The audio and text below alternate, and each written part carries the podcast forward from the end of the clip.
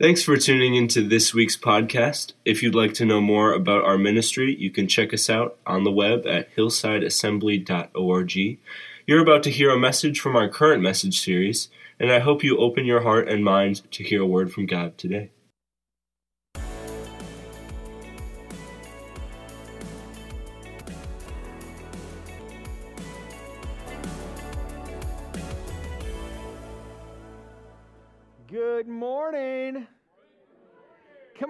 Find your seats. You don't want to be left out in the dark today. We're going to have an amazing time here at Hillside Assembly. My name is Eric. I am the lead pastor here, and it's great to have you here today. If you're a guest with us, we'd love for you to stop by our table in the foyer and meet one of our board members. They've got some great free gifts that we'd like to put into your hands today. We do giving a little bit differently here at Hillside. And at the end of service, we will pray over our offering, and you can give in the giving box in our foyer, or you can give anytime online at Hillside Assembly, uh, hillsideassembly.org. Uh, I've got just a couple of announcements that I want to touch base with, with you with, and then we will jump into worship today. Yesterday, we had a great wedding as Mason and Margaret got married. Some of you know them, they've been attending our church for a while. Had a great wedding outside in Green Lake and the pastor got the bride's name right. So thank you for praying for me. Uh, that's always good. Uh, if you don't know the story behind that, the last wedding I did, I messed up and called the bride the wrong name. And uh, then they didn't attend our church afterwards. But uh, we, we really, really love uh, Mason and Margaret. If you get a chance to congratulate them, make sure to do so. Next weekend is a big weekend here at Hillside. We've got a couple things going on. Saturday, we've got our missions trip to City on a Hill in Milwaukee. And if you are planning to go on the late trip, I know some people are going early uh, to start working on projects uh, for electrical and painting and other things. They'll be leaving earlier. But the second bus leaves the church at 8:45 a.m. So be here at 8:30 because we are pulling out of the parking lot at 8:45. Uh, and then next Sunday, we will have special missionary guests Wendell and Patty McClung uh, with us. I was supposed to be on vacation next week, but we did have some weddings come up, uh, so we had to reschedule that. Our missionary was not able to reschedule, but we honor our commitments. And so uh, we'll have Wendell, Wendell and Patty with us next week. You're going to love them uh, as they share their heart for what God is doing in Europe. And so we will enjoy that. And then next Sunday, right after uh, the worship experience. We've got a worship team meeting, so worship team members, if you can be here, that would be phenomenal. About a 20 minute meeting. If we can meet right after the worship experience, that would be great. Now, it is Missions Emphasis Sunday. Does anybody love our missionaries? Oh, man, they do so much for us. It's great to have great partners. And this morning, I get to introduce you to one of our new partners. We weren't able to have them for a live service. I really wanted to make that happen. It would not work out with our schedule, but this couple is absolutely amazing. Uh, they're the Shepherds, and uh, she, Sarah Shepherd, used to be one of Hiro's students uh, at high school that he taught. Went on a missions trip with the church, found Christ on the missions trip, felt called by God to the mission field, and married somebody already on the mission field. Uh, and so they are doing some great work. So, to introduce you to them, we've got a video this morning. Hi, we're John Mark and Sarah Shepard, and we serve as missionaries with SIM in Liberia, along with our three kids, Audrey, Noah, and James. Liberia is a small country on the west coast of Africa and is home to over 30 ethnic groups, each with their own language. Our work in Liberia is focused on one of these tribal groups called the Manya. I grew up as a missionary kid in Liberia and in the Ivory Coast. But I didn't learn about the Manya people until I returned to Liberia after college and started working with Samaritan's Purse. This was in 2005, shortly after the end of the 14 year civil war in Liberia. I found that the Manya were a people group almost totally unreached with the gospel. But as I led a team of Liberians working in their communities, teaching about preventing common diseases through the Community Health Evangelism program, I saw that they were very open to our teaching, even when we shared stories from the Bible. Living in the beautiful forested hills of northern Liberia and southern Guinea, the Manya make a living through merchants, drivers, and mechanics. For the Manya people, being Muslim is a core part of their cultural identity. The Manya only converted to Islam in the last century, and many continue to practice aspects of African traditional religion. They believe strongly in an unseen world of spirits and powerful forces, and often use charms and spells for blessing and protection, as well as to put curses on their enemies. My experience working in the Manya villages led me to understand that if the Manya people were going to be reached with the gospel, they would need to be able to hear the word of God in their own language. During this time, I met Sarah, who came to Liberia to teach for a few months. After we married in 2009, we spent a few years in the States as I pursued training in linguistics, Bible translation, and missions. We joined SIM, and then in January 2013, we moved to northern Liberia when Audrey was nine months old and Sarah was pregnant with Noah. The town of Voinjama, where we live, is very remote. It's at least a 10 hour drive from the city over some terrible roads, which often become impassable during the rainy season. But it's a pretty place to live, and we enjoy the beauty of nature we get to see every day. After building a house and getting settled in Voinjama, I began working with native speakers to develop a writing system for their language, and we started the translation project with the book of Genesis.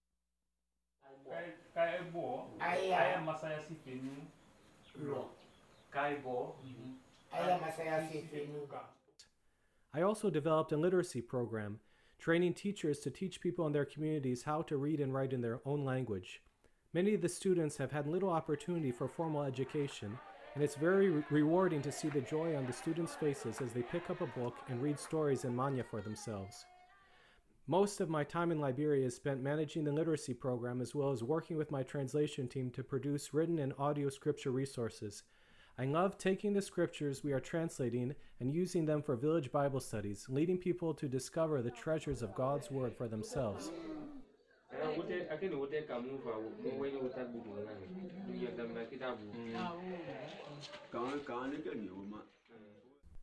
While John Mark focuses on the translation and literacy work, I keep things going at home and in our community.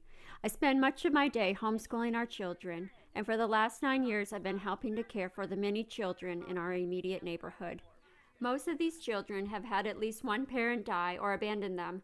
The single parent is gone most of the time, and children are left to care for each other. I cook for them daily, as well as for the guys on the translation team and others. We provide the children with medical care, counseling, tutoring, and discipleship, and we advocate for them when issues of their safety and well being arise. We have a lot of fun too with birthday and holiday parties and an annual community Christmas pageant. In the evenings and weekends, I visit the women in our town, offering prayer and encouragement.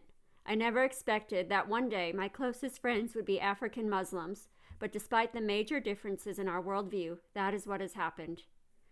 I have also been able to facilitate a number of trauma counseling groups where participants work through the traumatic things they have seen and experienced, everything from the deaths of their children to surviving kidnapping and violent war crimes, and then showing them how they can bring their pain and grief to God for healing. And finally, even though we live in a remote part of the country, we end up having a fair number of visitors that pass through, making hospitality a pretty big part of our lives. We've hosted hundreds of guests from more than 30 countries. Some stay for only a night or two, while others have lived with us for months at a time. Liberia is a very challenging place to live, but we thank God for sustaining us through betrayals, major sicknesses, and the Ebola epidemic. He has given us the grace to overcome the temptation to give up, and we rejoice as we see God building his kingdom in Liberia.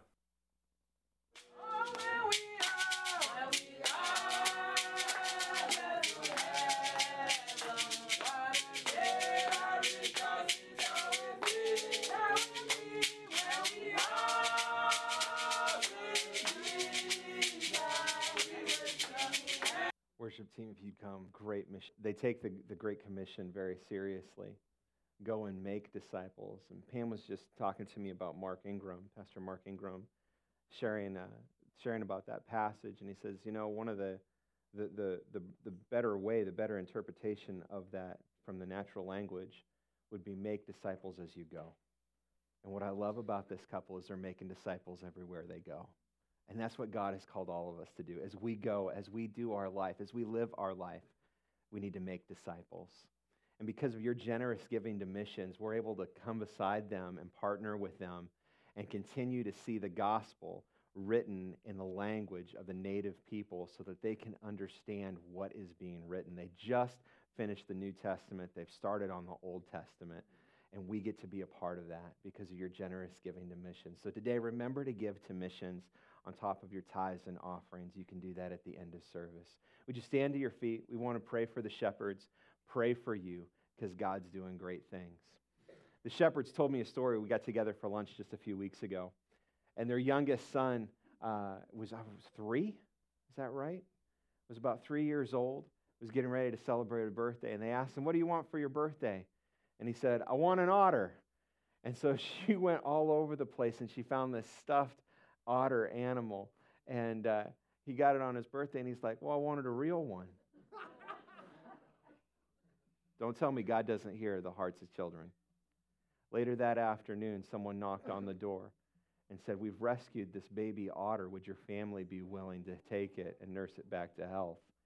And that boy got an otter for his birthday. All right? God hears your prayers this morning, church. He is awesome and He loves you and He wants to work in your life in amazing ways. Whatever otter you might need in your life today, God wants to be able to step in and provide that. Let's pray together. Lord, we thank you for the opportunity to gather together in your house today. Lord, you're calling us to be disciples wherever we go on our journey to make disciples on the way. And Lord, we pray, Lord, over this service, we commit it to you that God, you would do great and mighty things in people's lives. Lord, you know the people that walked in with a, with a heart that's heavy today. Lord, may you ease their burden. May you step into people's lives today who need a touch from you. We pray for Joan Gitzel right now this morning that God, you would make that neck correct in the mighty name of Jesus. When we pray with those who are suffering with physical conditions or with news that they just received of a medical kind, that God, you would move in powerful ways. God, we lift up our missionary partners to you this morning. It's great to have partners around the globe that are sharing the gospel message. And we lift up the shepherds to you. Lord, as they go to a very unique place that God, you have called them to, that they love deeply and they love the people there and the people love them. Lord, as they break through some of the hard ground that has been laid there, people that are stuck in darkness and stuck in theology that is not helping them, Lord, that the gospel message may bring them the light that they need.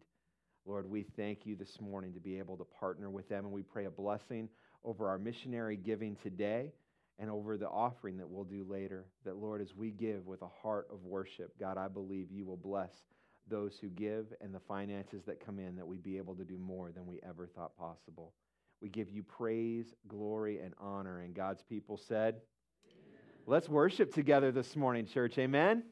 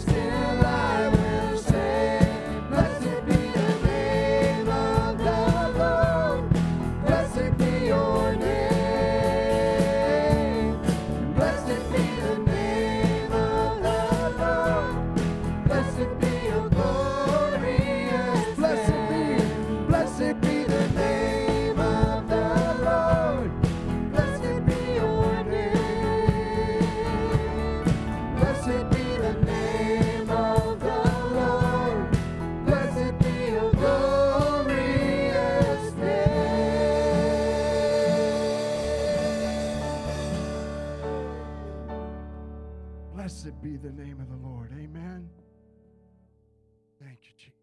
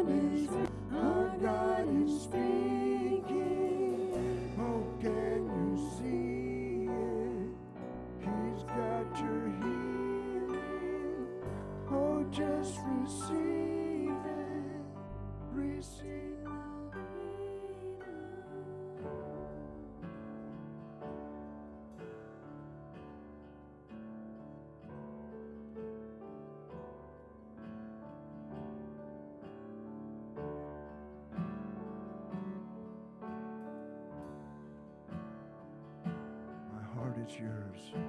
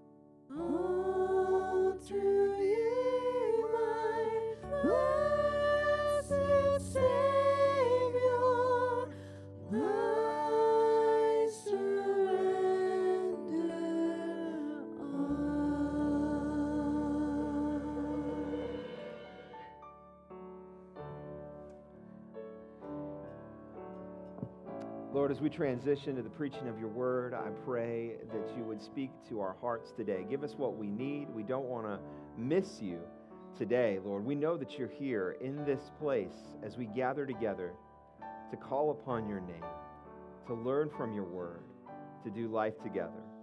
We give you praise, glory, and honor. And God's people said, Amen. You can be seated today.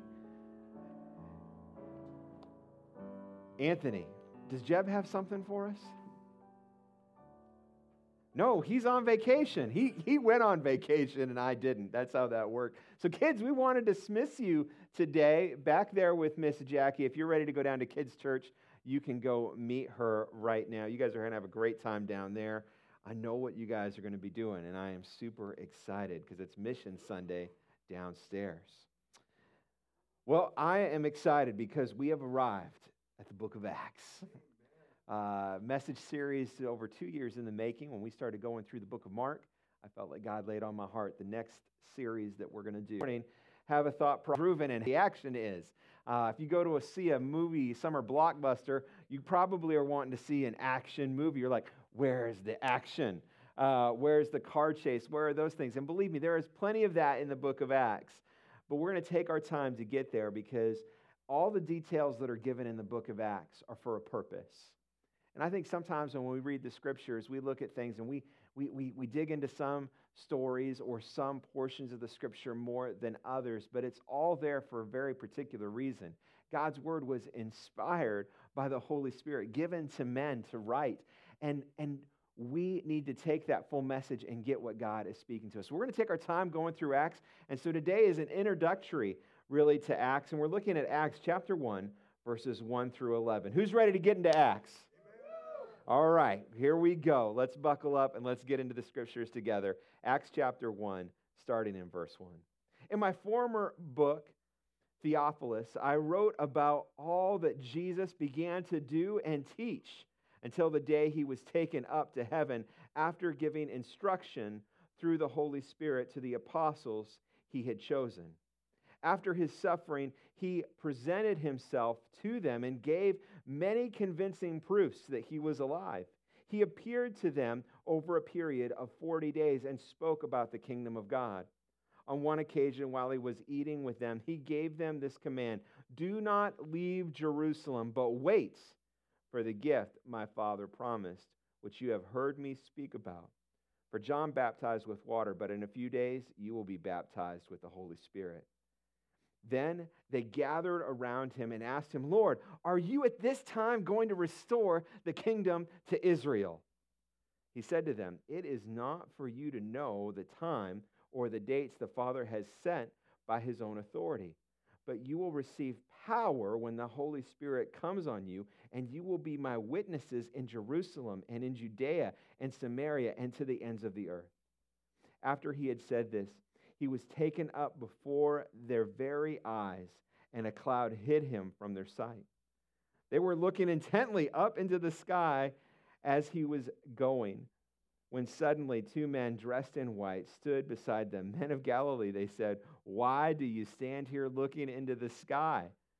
The same Jesus who has been taken from you into heaven will come back in the same way you have seen him go into heaven. So there's a lot to dig into in this passage. The book of Acts is uh, the book of Acts, like the Gospel of Luke, is addressed to, addressed to a man named Theophilus. Although the author is not identified by name in either book, the unanimous testimony of the early church and the collaborative uh, internal evidence of the two books point to a common author of Luke, the physician, one of the disciples. The Holy Spirit prompted Luke to write the book of Acts to fill a need in the Gentile church for a full account of the beginning of Christianity. Acts is about the outpouring of the Spirit at Jerusalem and the subsequent development of the early church. The book of Acts covers the first 30 years of church history. As a church historian, Luke traces the spread of the gospel from Jerusalem to Rome, mentioning no fewer than 32 countries, 54 cities, nine Mediterranean islands, 90 different people are mentioned by name, and a variety of government officials and administrators are mentioned by their titles. Luke has at least two purposes in, in telling us eh, about the church's early beginnings. One, he shows that the gospel moved triumphantly from the narrow borders of Judaism into the Gentile world in spite of opposition, persecution, and a dramatically shifting and changing culture. I see so many similar parallels to what the church went through in execution. And the culture is dramatic message from being productive. It's not going to stop the gospel message from being productive today because Jesus built the church. The church is not something built by human hands, it's something that God has built, and it will last and it will be triumphant. So don't be discouraged by what you see out here. Because if we get what's right in here, out there is doable. It's doable. And we're going to find that out together in the weeks and months ahead. Number two, he reveals the role of the Holy Spirit's place in the church, the church's life, and in its mission. The Holy Spirit is God's provision for empowering the church to proclaim the gospel and to continue Jesus' ministry. Jesus' ministry didn't stop at the, at the cross and the resurrection, it continues today through the church. Luke's gospel records all that Jesus began to do and teach. The book of Acts describes what Jesus is continuing to teach after his ascension by the power of the Holy Spirit, working through his disciples in the early church and continues to do today. When Jesus ascended into heaven, the last instruction of, to his disciples was to wait in Jerusalem until they were baptized in the Holy Spirit. Jesus promises the disciples they will receive power when the Holy Spirit comes on them. Power to be what? Witnesses. Sometimes we get all messed up there and we, we think that the Holy Spirit is about a lot of other things, but we'll tackle all that in the weeks ahead. But the Holy Spirit's purpose is to empower us to be witnesses for Christ. And witnesses specifically in three locations. The first one mentioned is Jerusalem. This is our neighborhoods. This is Ripon or your community that you live in. You're empowered to be a witness in that way. We're also empowered to be witnesses in Judea and Samaria. This is our region or in our nation. And we are empowered to be witnesses there. And finally, number three is the ends of the earth, the faraway lands, like the shepherds who are serving faithfully where God has called them. That's why strategic partnerships are so important to the church. The book of Acts contains the partnership of the divine and the human action. It's where God and, and, and his creation come together and create something beautiful. The entire church, just not the apostles. I want you to say that. The entire church. Can you say that? That includes you. The entire church, just not the apostles, were to preach the word wherever they went. They were make disciples as they go. Deacons like Stephen and Philip became mighty in the Holy Spirit and in faith, performing great wonders and miraculous signs. Entire communities were shaken by the gospel. Godly men prayed fervently, saw angels and, vision, and visions, witnessed mighty signs and wonders, and drove out demons. They saw the healing of the sick and proclaimed the gospel with great boldness and authority. In spite of problems within the church, such as the Gentile tension, which was a very big deal and we'll cover. There was a lot of internal problems within the early church. We kind of sometimes go, oh, the early church, they had it so good. Believe me, they had ups and downs, and they had failures, and they worked through them, and God still moved. In spite of um, persistent persecution from the outside of the church by religious and civil authorities, the name of Jesus was magnified. And the word, both in word and in deed, and people's lives were touched and changed. Let's jump into where the disciples' mindset were. As we pick up into Acts, what had they been through? What did the scripture just talk to us about as we read it this morning? For three years, these 12 men who were the disciples, plus many others, had participated as a part of Jesus' two months. Lungs had been knocked. That's what it would emotionally have felt. Your breath, and you're trying so hard to catch it. That's what it would emotionally have felt like for them. Remember, they were at a point where they thought things were absolutely at their best. When they entered Jerusalem uh, before Jesus' crucifixion, the crowds of people laid their clothes on the ground and welcomed him by singing song as he triumphantly entered into the city. They thought, this is the pinnacle. We're seeing it now. These three years have been for this. We're on top of the mountain. We've summited. This is great. It's fantastic, incredible ministry. Less than a week later, Jesus is arrested, tortured, and executed. They went from their highest high to their lowest low. They were betrayed by one of their own, and afterwards, Judas takes his own life. Then came the resurrection. So now they've gone to the lowest point. Now they experience the resurrection of Jesus. Was Jesus really alive? Their minds were teetering on the edge of belief and unbelief. And remember, even Jesus goes, Give me a, give me a slice of that fish. I'm going to show you I'm not a ghost. I'm going to eat this. And you're going to see that I, I am here. I'm present. This is a real thing. So they're all over the map. And now Jesus ascends into the clouds with a promise of a gift of the Holy Spirit. They've been on a roller coaster. And then we see here are the disciples, and Jesus is gone. They're all still looking up at the sky. Like, that was pretty amazing. like, they're all in shock. In fact, two guys in white, maybe they were angels, maybe not, but show up on the scene and have to remind them hey, guys, guys, guys, you got to stop looking here. You're just, I know that you're bewildered here, but we got to get back on task. And sometimes I know we can feel that way. God shows up in our life, does something great, we're in awe, and we're like, we're not quite sure what to do next. And here we see that God is so good, He provides a little nudge in the right direction. We got to keep moving. We got to keep moving forward. So I only have two points this morning, and the first point is this The early church had no idea what to do or what to expect. These 11 men had no idea. They had been pulled and emotionally been, been all over the place up, down, left, right. Every time they thought they had something figured out, that's not what was happening. And here they are, and they have no idea what to expect or what to do. And I want to tell you that they were clueless, but that is not to their detriment, it is to their benefit. That's exactly where God wanted them to be. Sometimes we like, we like to have everything figured out. If are you one of those people? Come on. I like to have a plan. I like to know, and I look, when we go into things, I you can talk to some of the people that I work really closely with here at the church. I usually like to have a plan that's laid out in, in very much a lot of detail. But over the last two years, God has been stretching me and going, it's good to have a plan, but you got to have a little bit more wiggle room in there. Because it seems like we get to this place where we're like, yes, I know what I'm going to do. I know what they're going to do or what you're going to do. I, I, think I know what God's going to do.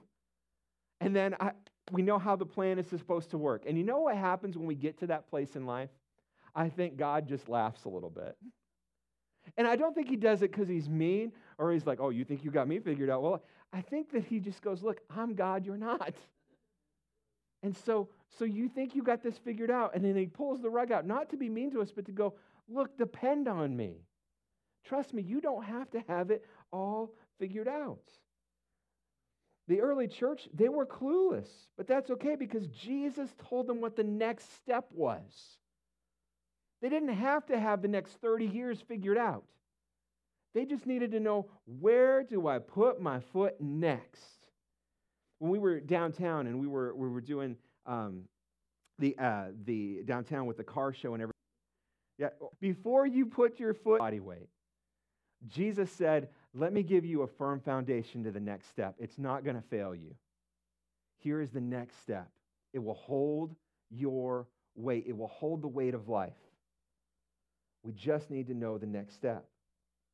We don't need the entire blueprint because if we got it all, it would be overwhelming. And I've used this similar illustration in the past, but I think it's so good, I want to bring it back today. Uh, I don't know if any of your kids ever did Legos or do Legos, but uh, Legos are pretty amazing. It's one of the top, uh, top toys in the, in the world. Did you know that Legos are the number one producer of wheels in the world? That's true. They, they create more wheels and tires than any of the car manufacturers.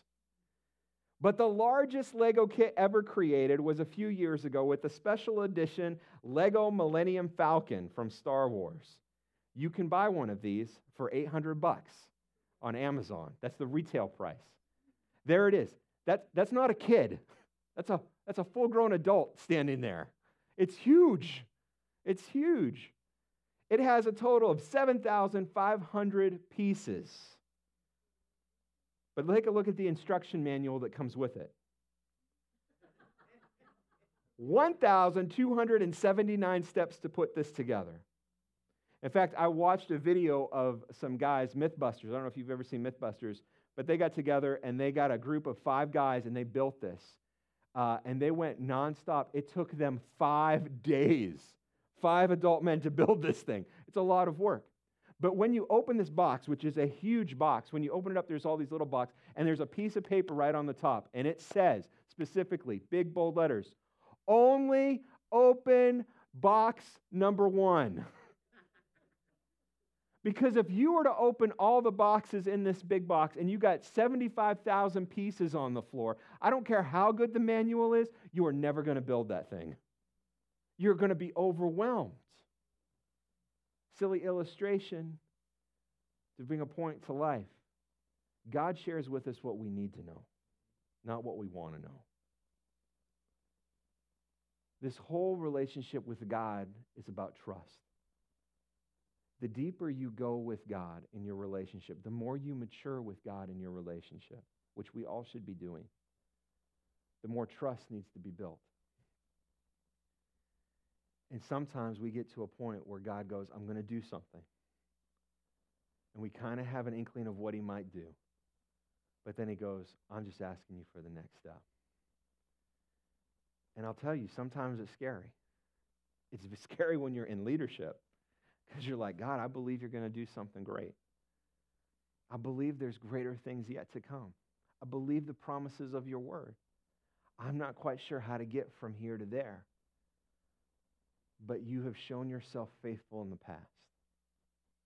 Just a few months ago, when God laid on my heart, hey, I want to take everything that the church has been doing and I want to connect you with the community. And I'm like, Lord, I see the two things, but I don't see how to get it done. And then there's a phone call from Mandy. Hey, so we got this event in September and we don't have anybody to work it. I'm like, ding ding, light goes on. I'm like, okay, next step. Got it. Got it. And we executed that. And it was phenomenal. All God is asking from you sometimes is just be obedient to the next step. God is the master builder, He'll put it all together. All you need is the next instruction from God. And I'm not saying that don't, don't go into life with not having a plan, okay? That's going to be very frustrating for you. We got to have plans. We got to try to put some, some type of structure together to move forward. But your structure has to be not so firm that it's the reason why so many times in schooling we're going to have several Florida communities. They're not having church this morning. They're out serving in their community because that's what God wanted. And so I don't know what next week will bring. The plan is to have church. The plan is to have all these ministry things that we laid out earlier. But if God goes in a different direction, we will respond and we'll step into what God has for us. All we need is the next instruction. Which brings us to point number two don't get ahead of God. Don't get ahead of God. We've got to learn to wait. The disciples asked the Lord at this time, when he was talking about the Holy Spirit, their, their number one thing, their number one concern was, Lord, are you at this time going to restore the kingdom of Israel? Now, you might think, what is this? What are they talking about? Well, the Jewish people were underneath Roman occupation. If you've been coming on Wednesday night and we've been watching The Chosen, we've seen that laid out for us in a visual way. The Jewish people were underneath Roman oppression. It was not fun at all. They were getting squeezed by the Romans. And there were those who thought when the Messiah comes, he's coming to free us from Roman oppression. That's what they were looking for. So many were looking for as a Messiah is a military leader that would step in there. But that's not what Scripture talks about. And it's not what Jesus came to do. He came to restore us spiritually with, with God. That was the revolution. It wasn't a military revolution, it wasn't a call to arms. And so, so many people missed out on Jesus in the moment because they were looking for something that wasn't what Jesus was coming to do. So now they're asking Jesus, that was their focus. At this time, are we going to overthrow the Romans? Are you going to come and, and free us from Roman oppression? And today, a similar question is asked in the church. Jesus is coming back, which he is coming back. But so many people right now are focused on that. This has got to be it. This has got to be when Jesus is coming back. And their mind gets solely focused on that. And I want to tell you, you are missing the important thing. Because the answer he had to the disciples then is the same answer he has for us today. Stop focusing on that and focus on this instead. It is not for you to know the times or the dates that the Father has set up by his authority. God knows when Jesus is coming back, it's circled on his calendar. He knows, and you don't. Not a person on this planet knows. Only God. It will happen when God decides it's going to happen. It won't be late, it will be right on time. That's not the focus. It's not for us to know. But he, the very next thing Jesus says, but you will receive power when the Holy Spirit comes on you and you will be my witnesses. What God cares about, what he wants us to focus on, is to be witnesses for his kingdom. I realize it's difficult right now. I realize so many of you are going through so many hardships. I know that the cost of groceries has skyrocketed, the cost of gas, it's hard to get certain things we're spending on average about $500 more a month just to live life. I know it's tough. And I know we're like, oh, Jesus, just come back and free us from this. The hour has not yet come. And we are not to focus on the coming of Christ, but to be his witnesses until he comes back. Because somebody needs to know Jesus that doesn't know him today. And you are the ones called to share the gospel message. You are the ones called. The church is called to be his witnesses. A lot of us want to hear God say, go. We want to hear that. We like when, we like when God says yes. We do. Quiet ourselves and to really. What about the times when God says no? What about the times when God says wait? We talk so much about the book of Acts and the fact of go make disciples, which absolutely is true. And we talked about that a little bit earlier in the service, right? It's like make disciples as you go. Absolutely. I'm behind that 100%. It's important. It's the great commission of the church. Isn't it interesting that the book of Acts doesn't start with the command go, it starts with the command wait? But we often don't think about that because we just want to go. Our culture revolves around speed fast internet, fast food, fast results. And in return, the church has done the same thing. We want fast, quick. We tell God what we want and how we expect it, and we expect Him to deliver. And we have lost an ability in the modern day church to wait on God. And too often, what we do is our will in the name of God. Oh, but, but we're, we're, we're loving people. Oh, we're doing this, we're doing that. But did we wait on God? Acts 1 4. Do not leave Jerusalem, but wait for the gift my Father promised you, which you have heard me speak about. The de- disciples didn't know what to expect or what to do, but they knew what they had heard from Jesus wait. There was no amount of time given. God didn't say wait an hour or a day, three days or a week or a month or a year. He just said wait. God already knew exactly when. Jesus knew when the Holy Spirit would show up. It was circled on God's calendar. He knew when it would happen, yet he did not tell the disciples how long they would have to wait. And sometimes God does not tell you how long you have to wait. But, Pastor, I can't wait. I can't wait. What I have to do is too important. It's ministry that I'm doing, or I've heard this one, it's real ministry I'm doing. Like there's a difference between ministry and real ministry. Like I think it's just ministry. But it's ministry. We can't wait. We can't afford to wait. I can't afford to slow down. I'm going to tell you, you can't afford not to.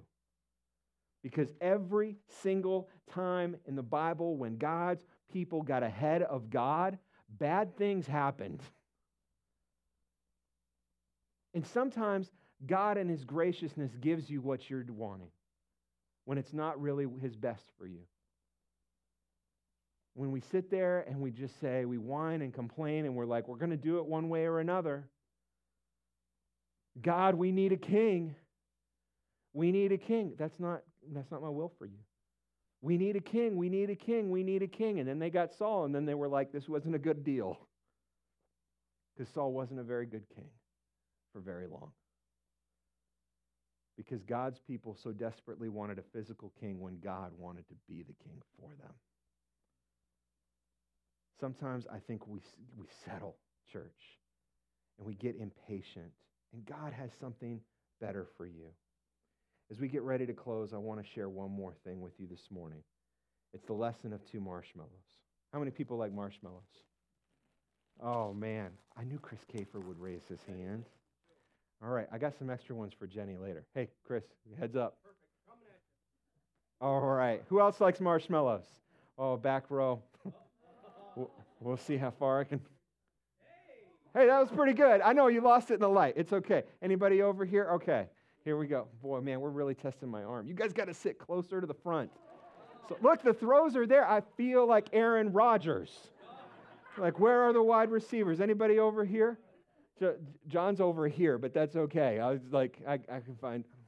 Share with you a story about two marshmallows. On delayed gratification, Reese to receive two marshmallows and to eat one marshmallow right away, or wait for a few minutes to receive two marshmallows. After observing the results and, the, and tracking these children for many years, Stanford University researchers determined that the children who waited for two marshmallows grew up to be more mature, more successful adults than those who didn't wait. Watching children contend uh, with, their, with their patience while waiting for a marshmallow or birthday cake or ice cream can bring a smile to anybody's face. We've all been there, and your kids are so anticipating getting that thing. But the battle doesn't end when we're children, the battle goes on into our adulthood. Are we willing to wait and hold on? Are we willing to wait in line? Are we willing to, to wait for what's better as God's children? Are we willing to wait on our knees and have a conversation with God and be able to hear the voice of God in our life say, wait or go? Are we willing to wait? I want to tell you this morning, we've got to learn to wait on God. Psalms 37 7 says, Be still before the Lord and wait patiently for him. Do not fret when people succeed in their ways, when they carry out their wicked schemes. It's tough when you're at your workplace and you see somebody whose character doesn't line up with scriptures, but you see them being blessed. And you feel like you get neglected. It's tough.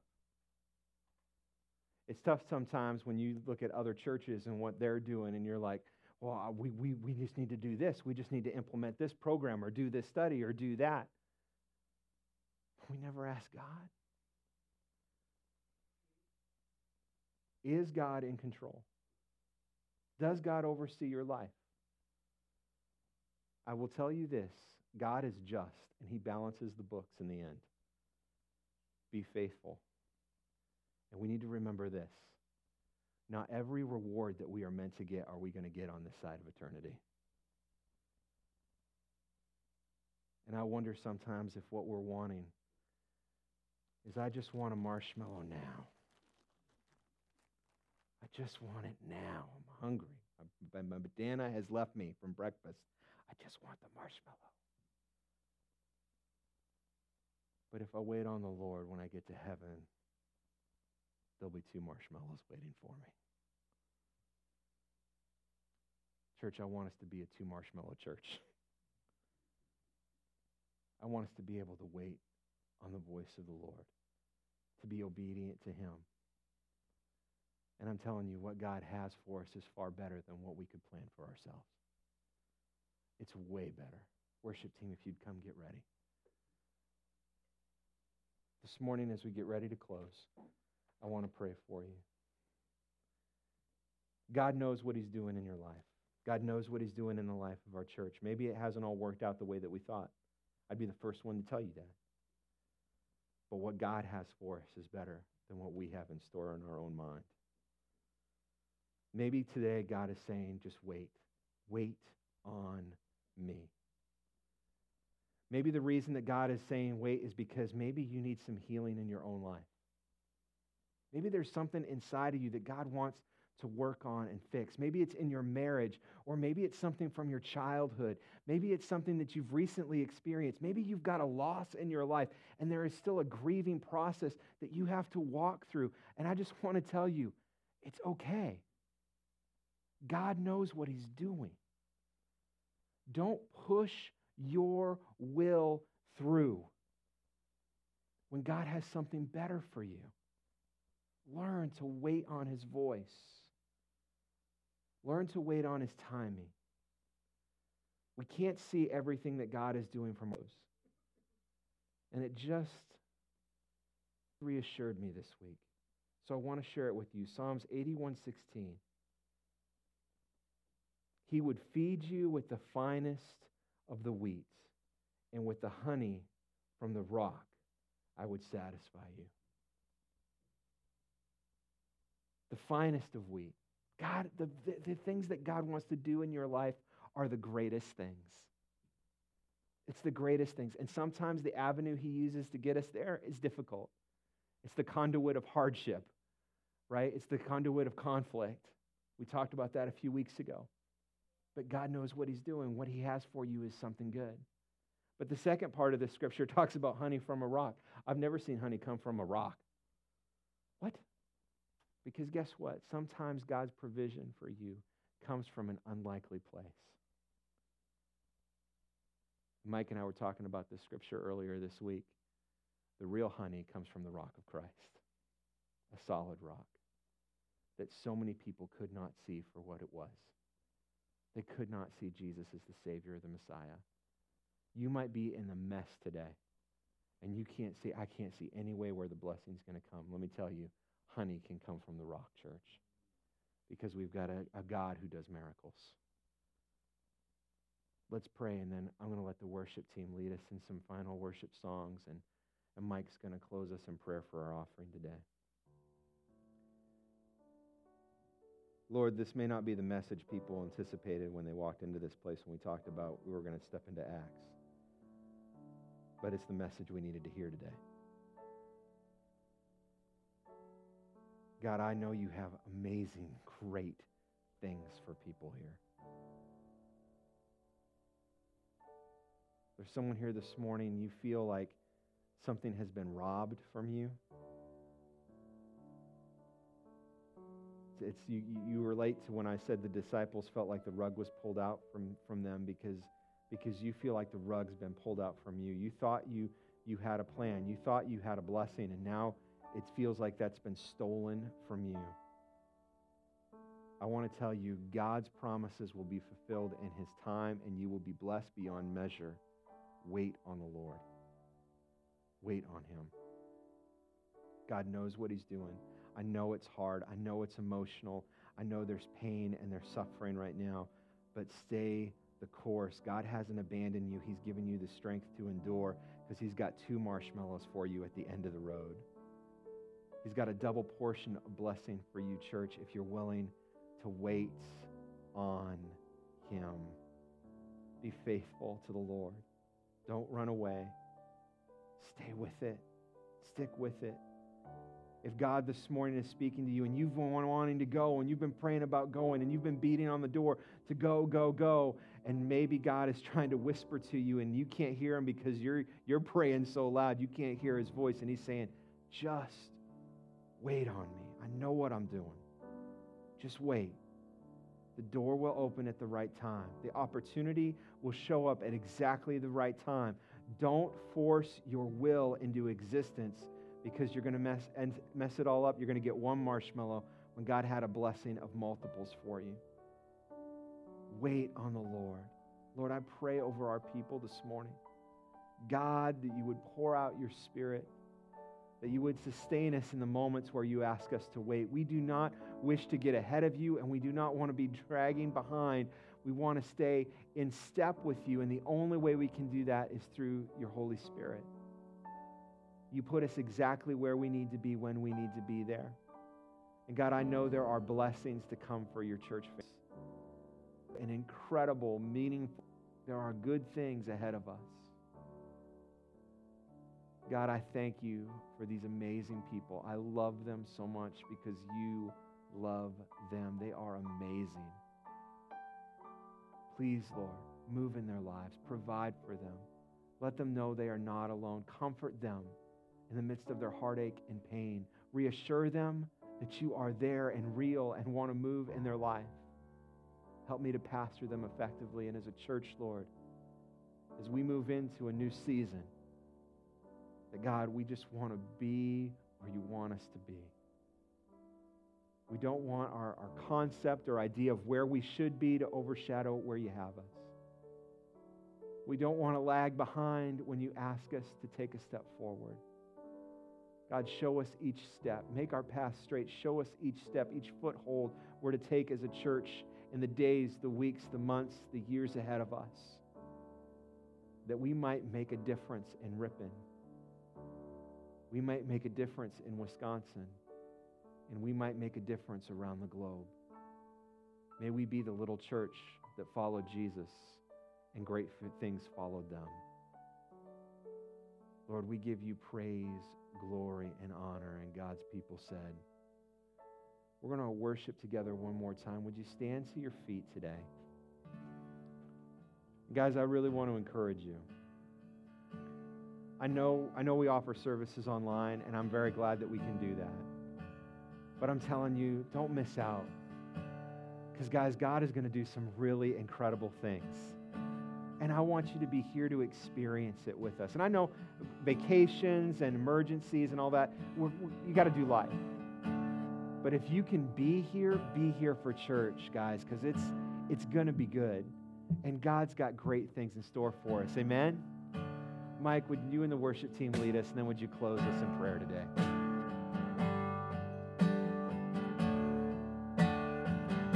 There's honey in the rock, water in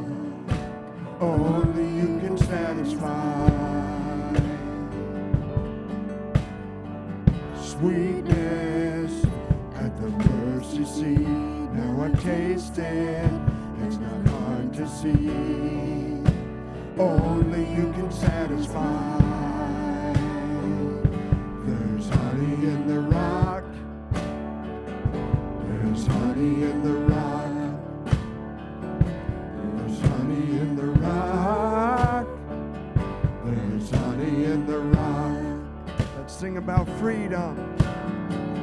Freedom, where the Spirit is, bounty in the wilderness. You will always satisfy. There's honey in the rock, water in the stone, and on the ground,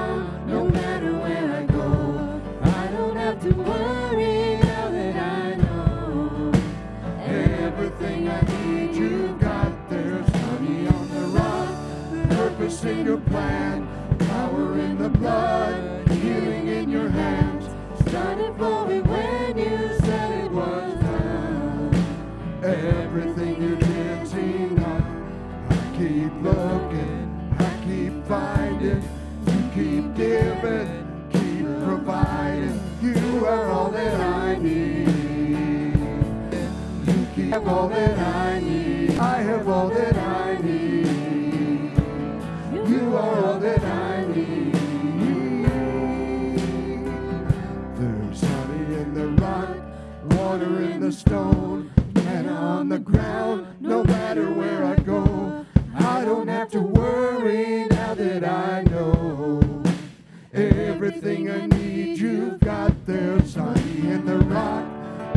in your plan, power in the blood, healing in your hands. Started flowing when you said it was done. Everything you did's enough there, honey in the rock. Amen, honey in the rock.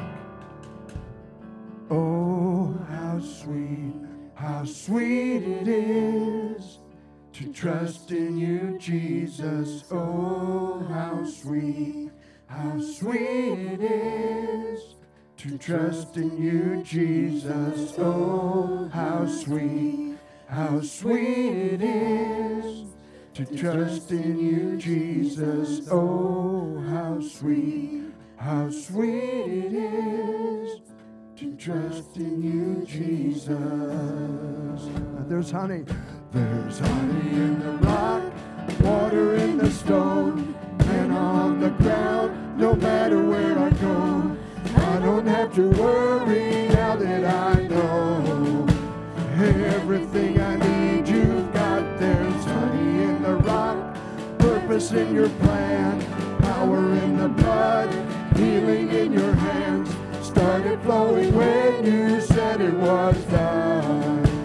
Everything you did's enough. There's honey in the rye. Let's sing, I surrender all. And I surrender.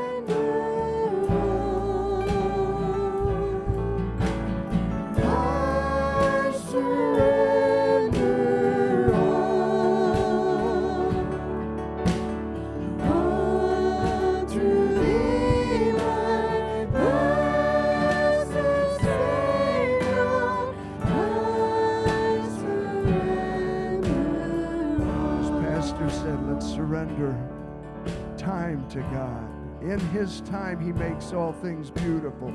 All to Jesus.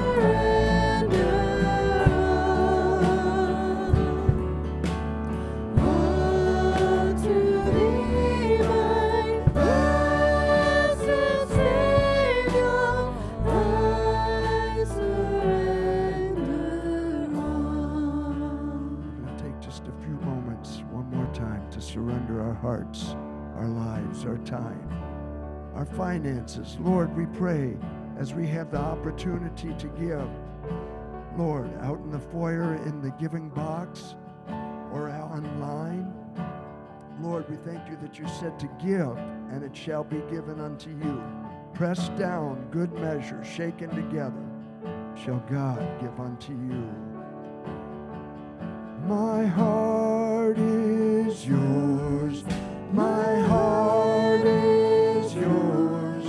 Take it all, take it all. My life in your hands. My heart is yours. Offer it to Him.